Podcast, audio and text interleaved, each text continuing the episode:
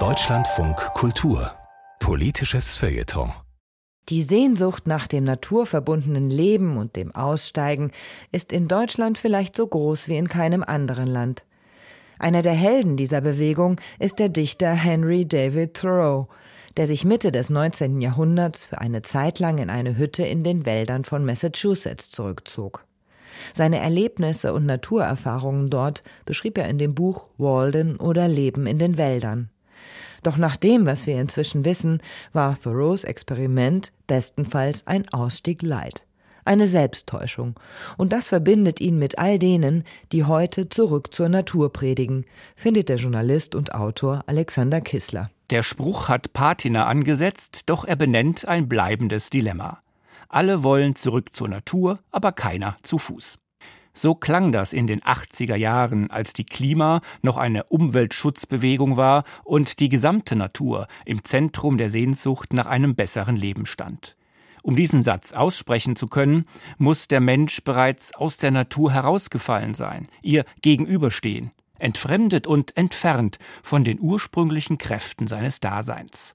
Und damit nicht genug. Die Natur wurde schon damals oft als Landschaft verstanden, als vom Menschen gestaltete Natur, als Wald mit Pfad und Hütte, am besten mit Anschluss ans Straßennetz. Die ungestaltete, die wirklich wilde Natur überfordert das Kulturwesen Mensch. Dennoch steht die Sehnsucht nach einem ursprünglichen und darum naturnahen, auf seine basalen Ansprüche reduzierten Leben nach wie vor hoch im Kurs. So wurden der Philosoph Rousseau oder der Schriftsteller Thoreau zu Helden der Gegenwart, gerade in Deutschland. Vielleicht weil hier im Ursprungsland der politischen Romantik Appelle auf besonders fruchtbaren Boden fallen, die mehr Handwerk und weniger Industrie fordern, mehr Askese und weniger Luxus. Jean-Jacques Rousseau brachte im 18. Jahrhundert seine Vorstellungen vom Glück des Naturmenschen zu Papier. Dieses Glück sei, ebenso einfach wie sein Leben. Es besteht aus Gesundheit, Freiheit, Besitz des Notwendigen. Außerdem, so Rousseau, sei der natürliche Mensch ein Ganzes für sich, der bürgerliche Mensch hingegen eine gebrochene Einheit.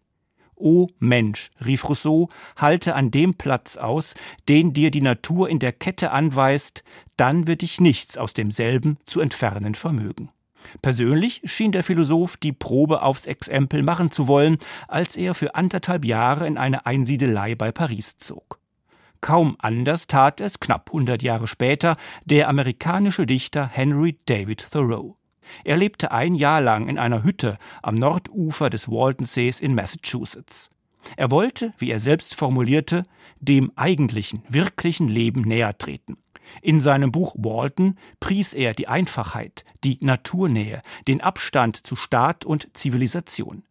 Heute berufen sich die endzeitlich geprägten Aktivisten von Extinction Rebellion auf Thoreau.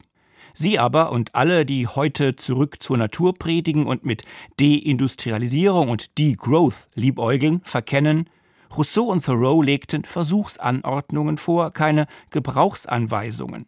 Beide hielten nur eine relative Distanz zu den Annehmlichkeiten der Moderne. Rousseaus Einsiedelei lag im Schlosspark seiner Mäzenatin. Thoreaus Hütte war nur einen Fußmarsch von seinem Elternhaus entfernt.